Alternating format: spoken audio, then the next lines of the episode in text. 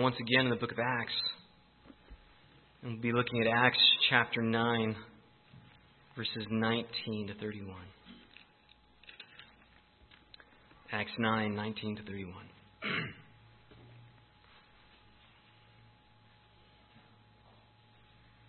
now, for several days, he was with the disciples who were at Damascus.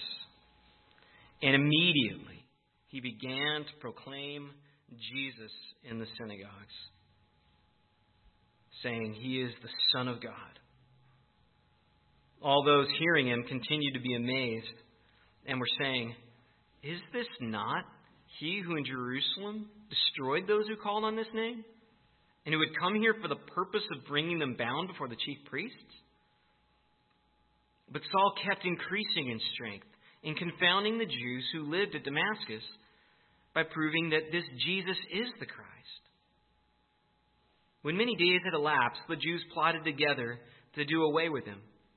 But their plot became known to Saul. They were also watching the gates day and night so that they might put him to death. But his disciples took him by night and let him down through an opening in the wall, lowering him in a large basket. When he came to Jerusalem, he was trying to associate with the disciples, but they were all afraid of him, not believing that he was a disciple. But Barnabas took hold of him and brought him to the apostles and described to them how he had seen the Lord on the road and that he had talked to him, and how at Damascus he had spoken out boldly in the name of Jesus. And he was with them, moving about freely in Jerusalem, speaking boldly in the name of the Lord and he was talking and arguing with the Hellenistic Jews, but they were attempting to put him to death. But when the brethren learned of it, they brought him down to Caesarea and sent him away to Tarsus. So, the church throughout all Judea and Galilee and Samaria enjoyed peace, being built up and going on in the fear of the Lord and in the comfort of the Holy Spirit. It continued to increase. Please pray with me. Lord, that's what we want for our church and for your gospel. We want to continue to increase, to grow in the fear of the Lord and in comfort and the Holy Spirit. And we want your gospel to continue to expand uh, through our families, our workplaces, our neighborhoods, Lord, through this city. Lord, through the regions, Lord, we want to reach unreached people groups. And, and we know that, of course, you can do all that you set your mind to and that you direct us. And so we ask that you would direct us, that it would be your will to continue to save souls, even those who are immensely hardened and blind to the truth, like even Saul was. Lord, we know that you have the power to change the leopard spots and to melt the heart of stone. And we pray that you would continue to do so, even, even this morning. If there's anyone here who is yet to truly be born again, that today would be the day of new birth. We pray these things in Christ's name. Amen. Now, this, this passage that we're reading, as you picked up on, is really the second part of Paul's transformation from being a persecutor of Jesus Christ and his church to becoming a proclaimer of Jesus Christ. And last week we saw how Saul was on his way to Damascus hunting down with vicious hostility in his heart, as breathing out murder against the Christians, when he was confronted by Christ on his way to Damascus and humbly blinded so that he would realize that that was his actual spiritual condition, that he was blind to the truth. And so he was humbly led into Damascus by his friends, and he remained in that blind state for days until Ananias came to him, laid hands on him, and he was filled with the Holy Spirit. And from that point on, Saul of Tarsus was a completely transformed individual. As he describes it in 2 Corinthians 5:17. He says, "If anyone is in Christ, he is a new creation. The old has passed away. Behold, the new has come." And, and, and this point, uh, the point of this uh, second portion of Paul's transformation, or Saul's transformation, who becomes Paul, is really to highlight this 180 degree change that has taken place within this man. And it's almost like somebody's hitting reverse on the remote control, reversing everything that had just taken place over the previous days. So, for instance, chapter 9 begins, or at least this section, begins with Saul in Damascus. He's with the disciples, the disciples that he was hunting for in order to bring them to prison. So now he's with the disciples who had run from Jerusalem to Damascus, fleeing him. And now in verses 23 and 24, Saul then flees from Damascus back to Jerusalem because of proclaiming Christ. The situation is reversed. And then in 26 through 30, when Saul arrives in Jerusalem, he seeks to join the disciples. But he can't because he had previously hunted them down. And they don't believe he's truly a believer until Barnabas introduces him to the apostles. And from that point on, he begins to preach to the disciples there in Jerusalem, and he goes about freely proclaiming Christ and even disputing, it says, with the Hellenists. Now, you might recall that it was the Hellenists who were disputing with Stephen earlier in the book of Acts, which led Paul, uh, Saul to eventually kill Stephen or have him killed. Now it's the Hellenists who want to kill Saul. And the point is that everything in Saul's life has been completely turned on its head. So let's look at how this gets developed, beginning in verses 19 through 22. Now, notice that in verse 21, it demonstrates this, this reversal. It, the, the, the people in Damascus ask, Is this not the man who made havoc in Jerusalem? of those who call upon his name? And has he not come here for this purpose? To bring them bound before the chief priests? I mean, even they're shocked. This is a complete reversal of what had happened. After being saved and finding himself with the disciples that he was hunting down, he then immediately leaves them, it says. And he begins to proclaim Christ. Again, the reason he was hunting down the disciples.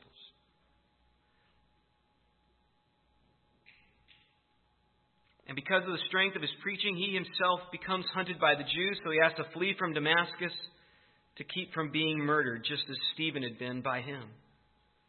And it's, it's honestly, it's really hard to imagine what the shock of this would have been like.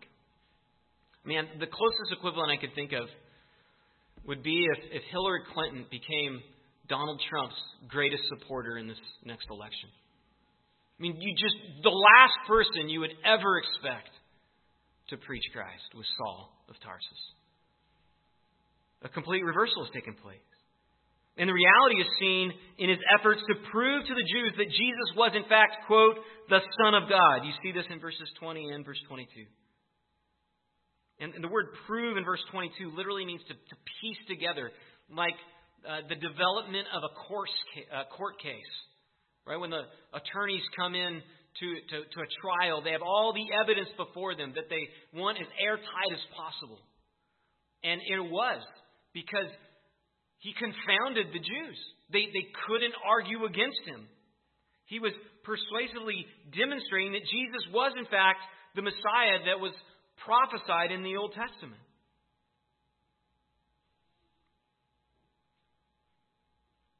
And, and he was so good that, that they became hostile towards him. And notice that Saul did not even diminish at this point in his passion for Christ. Right? This wasn't just some flash in the pan conversion, some emotional high. He, he heard a really good song or he watched an inspiring movie and he decides he's going to change his life. A mountaintop experience, we might call it. No, this was, this was a radical transformation down into the core of his being. Right? He wasn't like the person in Jesus' parable, the seeds. He wasn't like the seed that was sown on the rocky ground who hear the word and they, they immediately receive it with joy, but then when trials come, or when the, the temptation to follow riches or other worldly lusts grab them and choke the seed, they only endure for a while and then immediately fall away. Saul, rather, was like the seed that was sown on the ground the good soil that bears fruit 30, 60, 100 fold. Like it was obvious this man didn't just have a change of opinion, his very being had been transformed. Right? It wasn't it wasn't marked by him receiving a halo. He didn't all of a sudden grow wings. The, the reality of transformation was seen in what he said and what he did. Just like the reality of our transformation, if we're born again, is going to be seen in how we talk, the choices that we make. And I would say that the, predominant heresy in the American church today is the idea that a person can be a believer and, and absolutely no change in their life is necessary.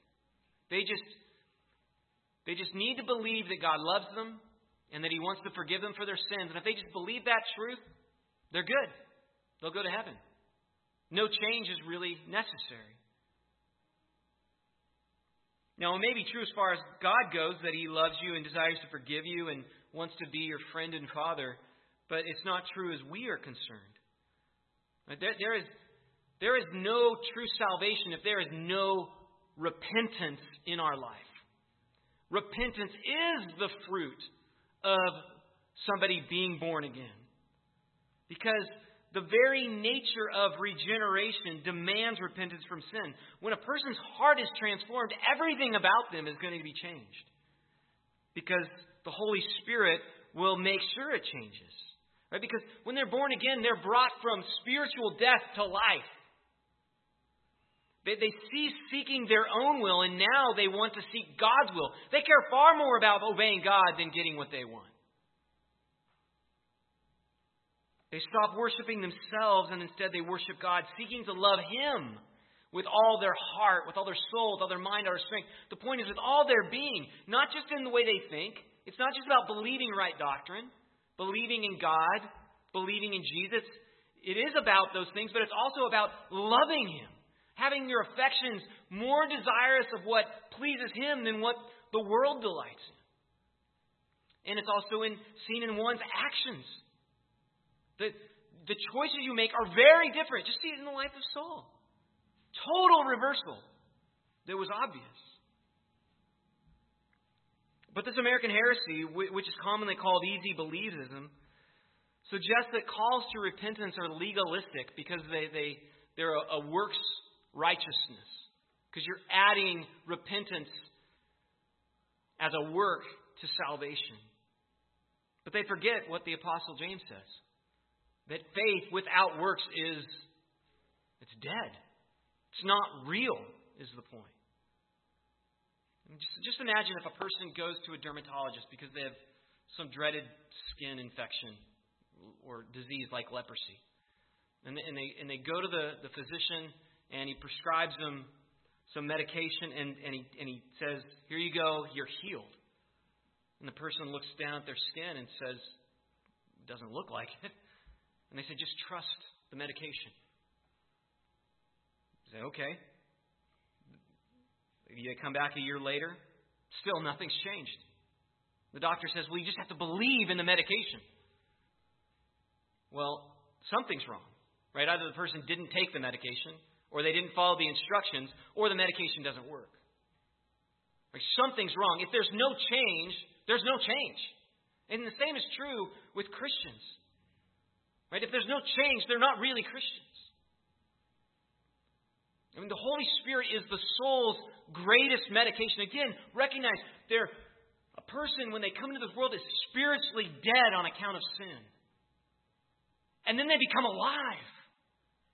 They were self worshippers. Now they worship God. There's going to be change. If there's no change, there's no change. They're still dead, is the point. A person goes from blind to seeing, from despair to hope, from gloom to joy, from bitterness to love. And they change not because of their discipline, not because they just got some new insight, but because the Holy Spirit, God Himself, has has come into their life and transformed their heart. It's a miracle that takes place. Brothers and sisters, salvation is not just a change in thinking, it's a miracle. You can't bring it about on your own. Only God can do it. And you see that the, the tremendous blessing in this. That repentance is necessary because it allows us to see if our salvation is real before it's really going to matter.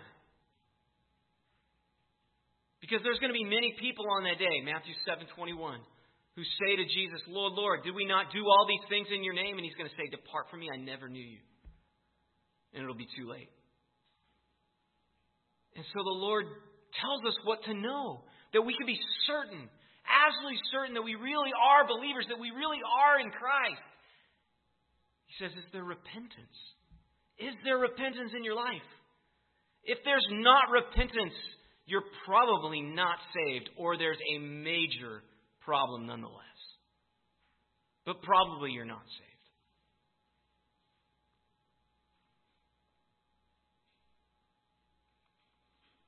From the very beginning, when the gospel was preached by the apostles, what they preached was the necessities of both repent and believe. So let's just look at it. Turning just a couple pages back to Acts chapter 2, where we first see the gospel being proclaimed. Acts 2:37 says, "Now when they heard this, they were cut to the heart and said to Peter and the rest of the apostles, "Brothers, what shall we do?" Right? They realize they're sinners in need of salvation. They need to be forgiven. They need to be reconciled to God. And Peter says to them, Repent and be baptized, every one of you, in the name of Jesus Christ, for the forgiveness of your sins, and you will receive the gift of the Holy Spirit. Right? The emphasis there is you need to repent, brothers. And then when Peter preached to the Jews in Solomon's portico in Acts chapter 3, the next chapter, he tells them in verse 19, Repent therefore and turn back, that your sins may be blotted out. Right? How can they know their sins are blotted out? Repentance. Acts 11. When the disciples hear that the Gentiles have received the Holy Spirit also, notice how they describe this phenomenon in Acts 11 18. He says, Then to the Gentiles also, God has granted repentance that leads to life. Like they define salvation as repentance because that's what people see. That's what we see in our own life. That's what other people see in our life. That's the evidence, right? So we we will, we choose to get baptized to show that we really do want to follow Christ. But the evidence isn't just in that baptism; it's it's the repentance that follows it, that accompanies it. Like there should be no doubt in anybody's mind if they're a believer or not. If a, and, and, and and there should be no doubt in our minds if a person's a believer because sh- they should be repentant. They should be a different person from what they once were if that miracle actually happened. In, in Acts 26, when Paul shares his testimony with King Agrippa, he then informs us what Christ specifically called him to do when he was confronted on the Damascus Road. He says in Acts 26, verse 15. Oh, sorry, actually, verse 18. He says, I'm sending you to open their eyes, speaking of the Gentiles, so that they may turn from darkness to light, from the power of Satan to God, that they may receive the forgiveness of sins and a place among those who are sanctified by faith in me. That's Jesus Christ's words. That's the commission he told Paul. Go preach repentance so that they can receive forgiveness. Brothers and sisters, if there's no repentance, there is no forgiveness.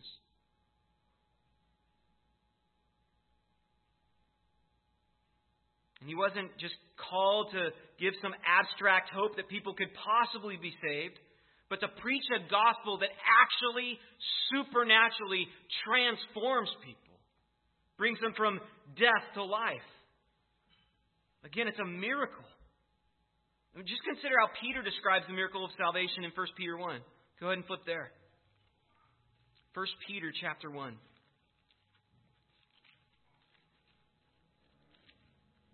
Beginning in verse 22. He describes the Christian's repentance and then the work of the word that they heard, which brought about that repentance. So it's almost like he's working backwards. He says this in verse 22 Having purified your souls by your obedience to the truth for a sincere brotherly love, Love one another earnestly from a pure heart. Since? You can do this because you have been born again. Right? What brought about this new birth? Not of the perishable seed, but of imperishable, through the living and abiding Word of God. And this Word is the good news that was preached to you. Right? They, they heard the Word preached, the gospel preached, it entered their ears, and it stuck their heart. They were pierced to the heart, and it implanted a seed of new life in them. And when the Holy Spirit plants a seed of new life, it will bring forth life. Nothing can resist the Holy Spirit. It caused them to be born again, and their hearts were permanently transformed. Like just, just like when a woman gets pregnant, pregnant, the, the, the effects are immediately obvious. Or not immediately, but they're eventually obvious within a year. Right? If there's no child after nine months, something happened. Either they weren't really pregnant, or the child passed away.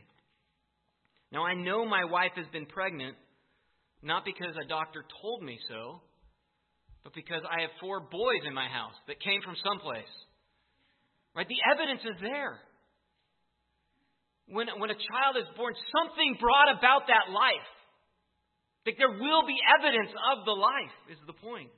As the blind man said in John 9, when, when the Pharisees say that, that Christ is a sinner. He says, whether, whether he's a sinner, I do not know. But one thing I do know, that though I was blind, now I see. Right? The evidence is there. This guy's got power. He transforms people. But if Jesus said, You can see now, and the blind man can't see, the blind man hadn't been healed. There is there's a transformation, is the point.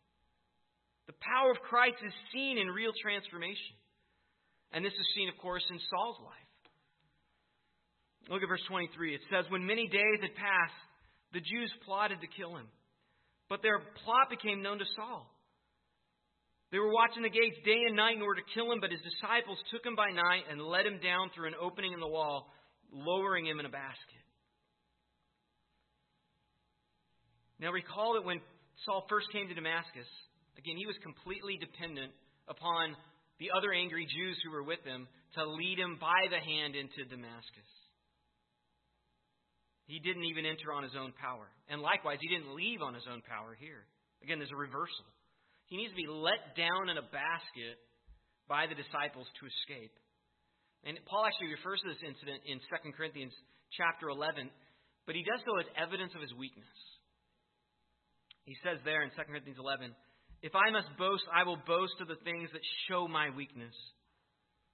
And he says in verse 32, At Damascus, the governor under King Aretas was guarding the city of Damascus in order to seize me, but I was let down in a basket through a window in the wall and escaped his hands.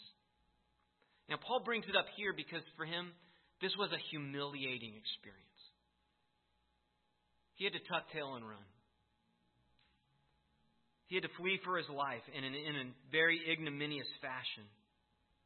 And there are two principles that we can learn from this that I think are important for us to consider. The first is that God's priority in your life, Christian, is not your honor. It's not that you would be honored, it's that you would do His will. And sometimes He's going to call you to do things that will be absolutely humiliating. 1 Peter 2:21 Peter says, "For this you have been called, because Christ also suffered for you, leaving you an example so that you might follow in his steps." And did Christ receive honor in this life? He was born in a stable, raised in Nazareth, the King of Kings, the Lord of Lords. Isaiah describes him as a man who was despised and rejected by men, a man of sorrows and acquainted with grief. And as one whom men hide their faces, he was despised and we esteemed him not. That, that word esteemed there means he was a zero in our eyes. He was worthless. And following Christ for us will also cost us honor, respect, in some cases, prestige.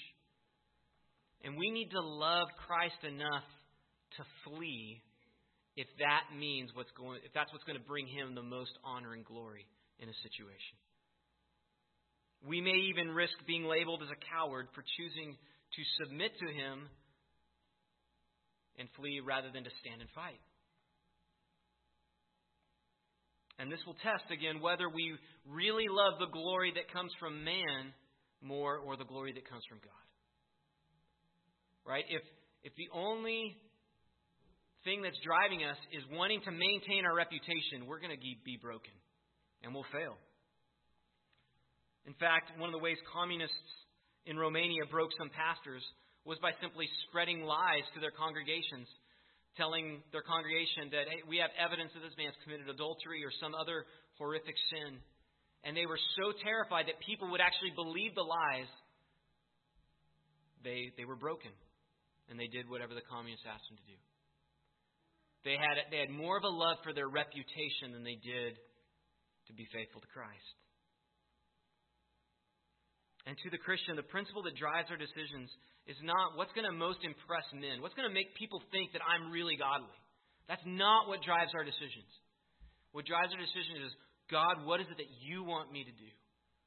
According to your word, informed, of course, by his word, and then submitted to with humility.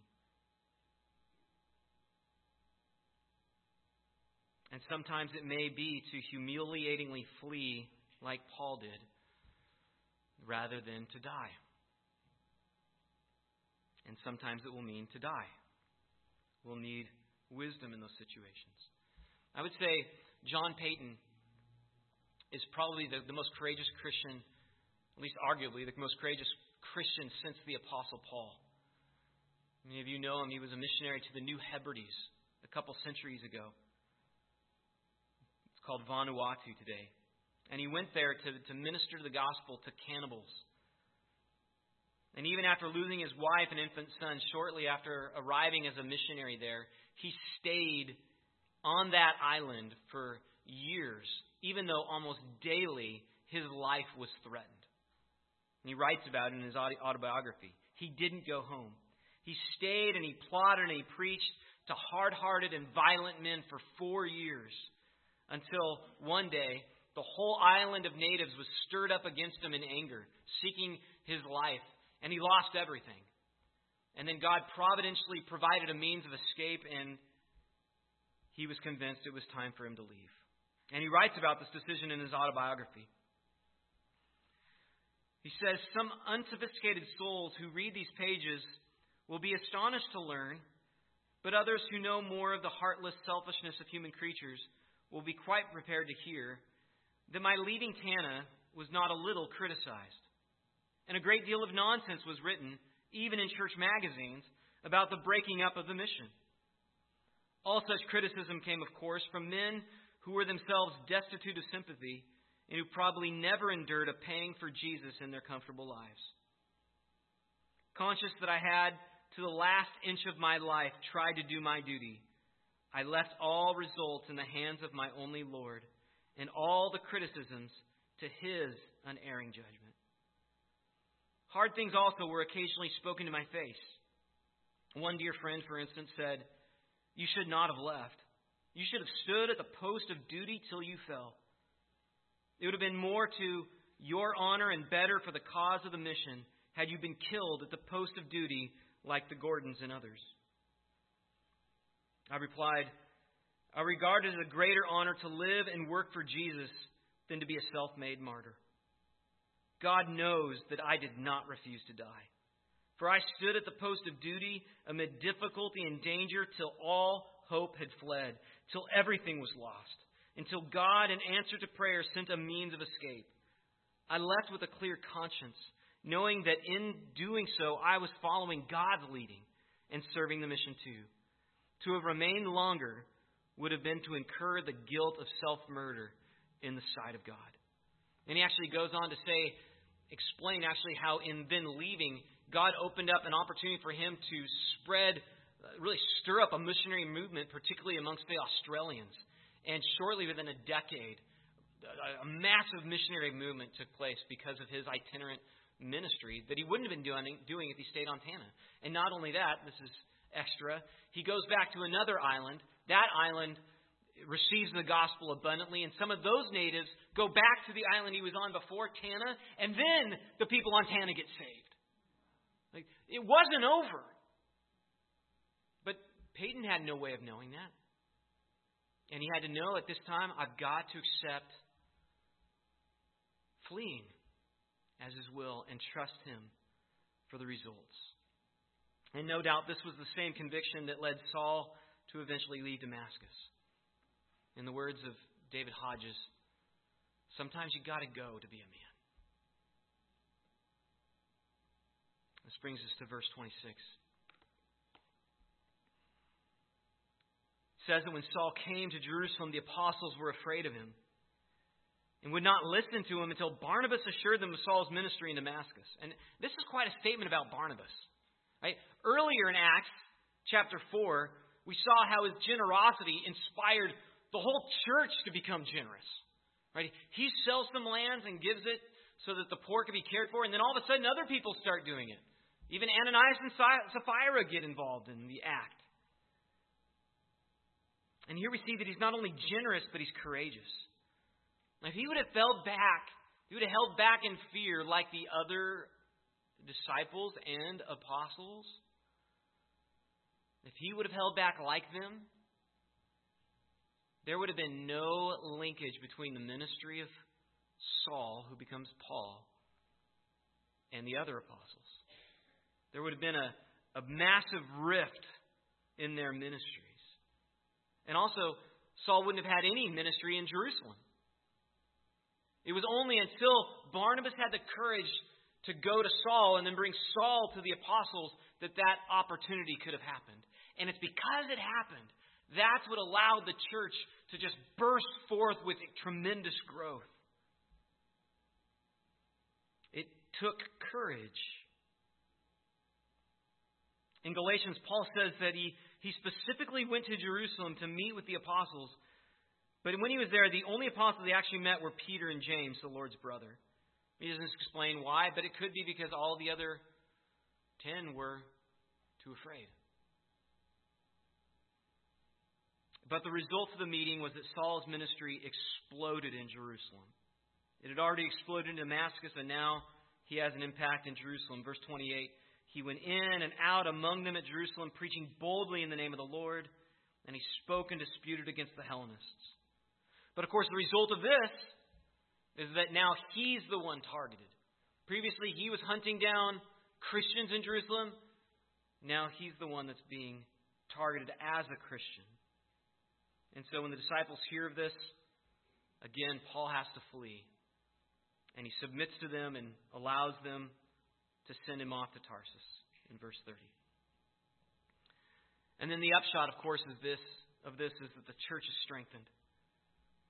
That the church continues to be strengthened, it continues to grow through all of this. Now, again, we have to remember the context. It's, it's so easy to get just so mesmerized by the glory of what's happened to Saul this massive, radical transformation that we forget the context. People have died, blood had been shed, there had been massive hostility amongst the church. People have been imprisoned, there have been death threats, anger, violence, but the church continues to grow.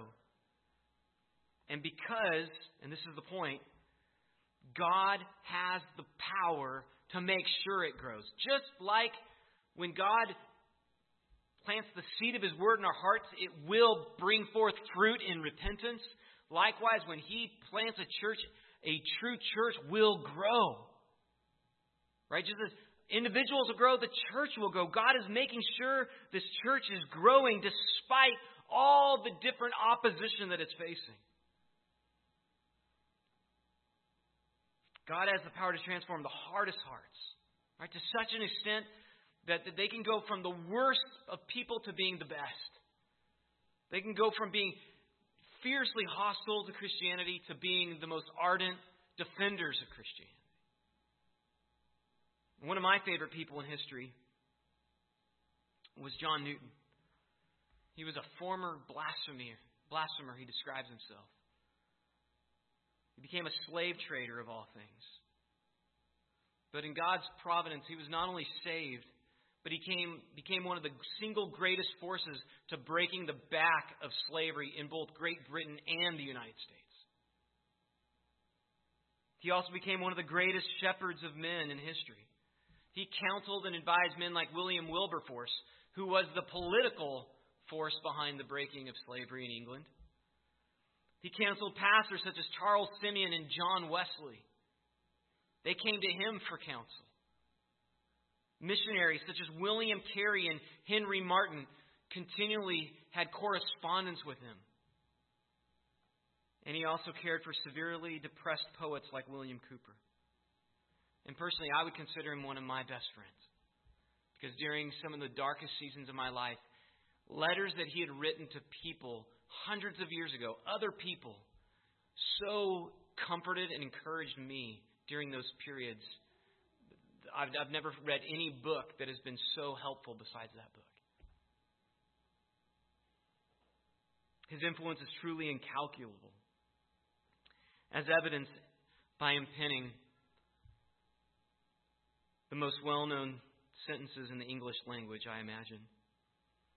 Amazing grace. How sweet the sound that saved a wretch like me. I once was lost, but now I'm found. Was blind, but now I see. Heavenly Father, I pray that you would give us such clarity as Newton had, as Saul had, that the repentance in our life would be obvious. And Lord, if it's not, that you would make it clear to every person here where they stand before you. If they've truly experienced your transforming grace or if it's just appreciating Christianity, liking people in church, wanting the blessings that come from trying to live a good life. Lord, we don't want any person here this morning to stand before you on that day and hear that, their conversion wasn't real. So I pray that you would cause the evidence to be clear, that nobody would doubt the power of your salvation in their life. It would be evident to them and it would be evident to everybody else that knows them. Help us to be a light shining in a dark place that is Oregon. And Lord, we know for that to happen, our lives continue to need to be transformed, that we would be live, think, and love according to Christ. Continue to work in power. That it would be evident that you are our first love. We pray these things in Christ's name.